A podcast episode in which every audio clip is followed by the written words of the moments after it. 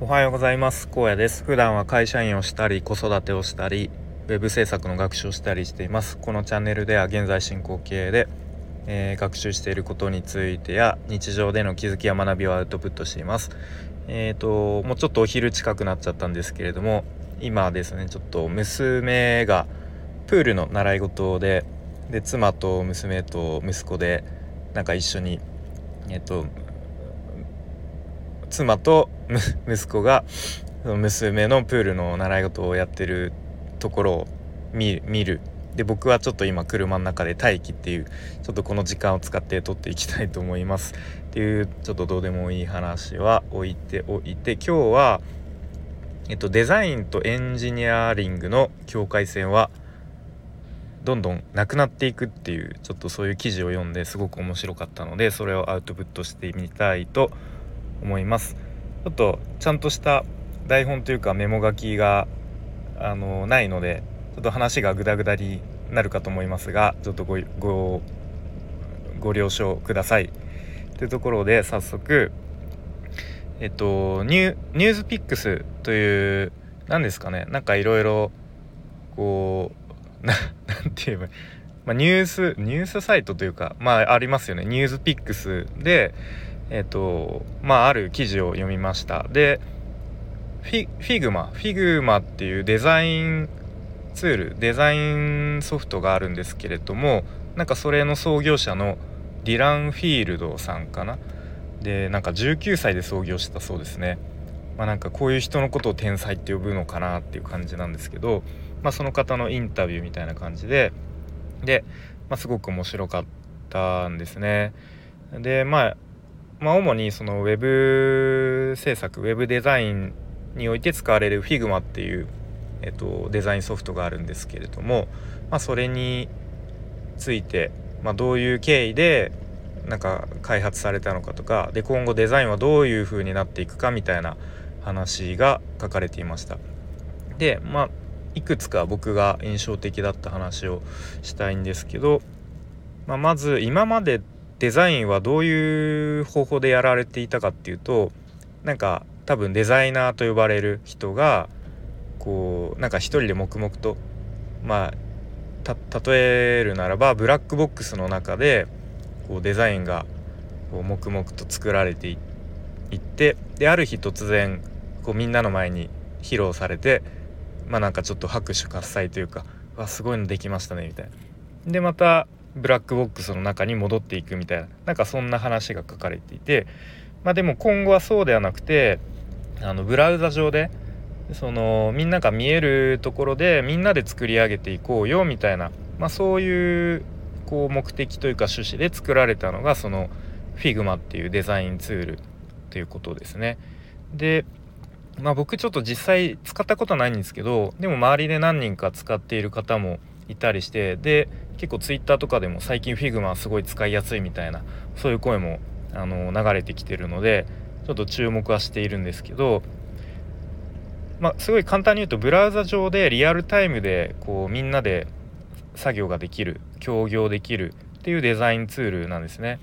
なのでその場でこうフィードバックを受けたりとかなんかその場でアイディア出し合ったりとかそういう感じでこうみんなで作業できるので、えー、結構スピーディーに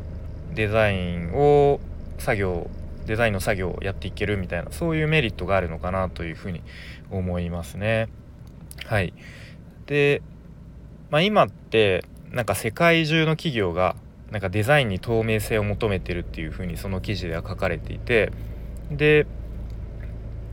なんかいろんな部門そのデザインに多分関わらない部門いろんな部門の人たちがそのプロジェクトがどういうふうに進んでいるかっていうのをこう知りたがっているっていうことからも、まあ、例えばウェブデザインにしてもこうリアルタイムでどういうふうに進んでいるかっていうのを多分認識把握しておきたいのかなっていうふうに思いますね。はい、で、まあ、最後なんかこの部分がすごく僕はあそういう未来になっていくのかっていうふうにこうちょっと興味深かった話としては、まあ、今後デザイナーはよりエンジニアリング、まあ、その技術技術技術技術技術者としての領域をやるようになっていって逆にそのエンジニアの人はよりデザイナーの領域をやるようになっていってでそのデザイナーとエンジニアのこう境界線がどんどんなくなっていく、まあ、そんな未来になっていくだろうみたいなことが書かれていました。でそれはなぜかっていうと、まあ、よく言われてる AI の発達によってどんどんプログラミングとかがうん多分簡単になっていくんでしょうね。うん、でどんどんこうじゃあその簡単になっていった末にじゃあ人間の付加価値ってどこにあのあるのかな？どうなっていくのかなっていうところで言うともっとこう上流工程、まあ、それこそデザインえっ、ー、とまあデザインって言ってもそのいわゆるなんだろうこう見た目のデザインだけではなくてその例えばプロジェクトをどういうふうに設計していくかみたいなその情報設計っていう部分でのデザインとかなんかそういう部分でよりこう人間が頭を使うようになっていくということですね。なかなかちょっと難しい話だけれどもなのでちょっとこうイメージしにくいですけれどもな多分その今やってるプログラミングとか、まあ、とは web 制作におけるコーディングとかまあ、あとはデザインもどんどんこうより簡単に簡単ですごくちょっと高度なこともできるようになっていくんだろうなっていうふうに思いますね。でそうなった時にじゃあ人間 人間というか僕らはこうどういうところで付加価値を発揮しなければいけないのかなみたいなことを、まあ、ちょっとこう頭の片隅で考えておくと何だろうこう今やるべきことをちょっとこう未来を見据えながら今じゃあどういうスキルを 磨いていけばいいのかなっていうことを、うん、考えられるようになりますよね。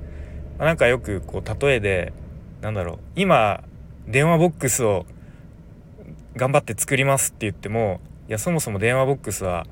もう必要ないよねみたいなそういう時代なのでこうちょっと時代の流れとかも考えながらこう自分自分はっていうか僕らはどういうスキルを身につければなんだろうこう活躍していけるのかなみたいなそんなことを考えられればいいなというふうに、まあ、その一つの記事を読んで思いましたという話です。ということで今日は、えーと、デザイナーとエンジニアリング技術 技術技え言えないな。技術者かの領域はどんどんなくなっていくっていう、まあ、ちょっとそういう未来のちょっと難しいうーんちょっとこうイメージしにくいけれども、まあ、そんなことをなんとなくぼんやり頭に浮かべながらこうどういうスキルを身につけていけば、まあ、よりなんか活躍できる人材になれるのかなみたいな、まあ、そんなことを考えましたという話でした。はいあなんかすごい10分以内にまとまったのでこの辺で終わりたいと思います。えー、それでは今日も聞いてくれてありがとうございました。じゃあまたね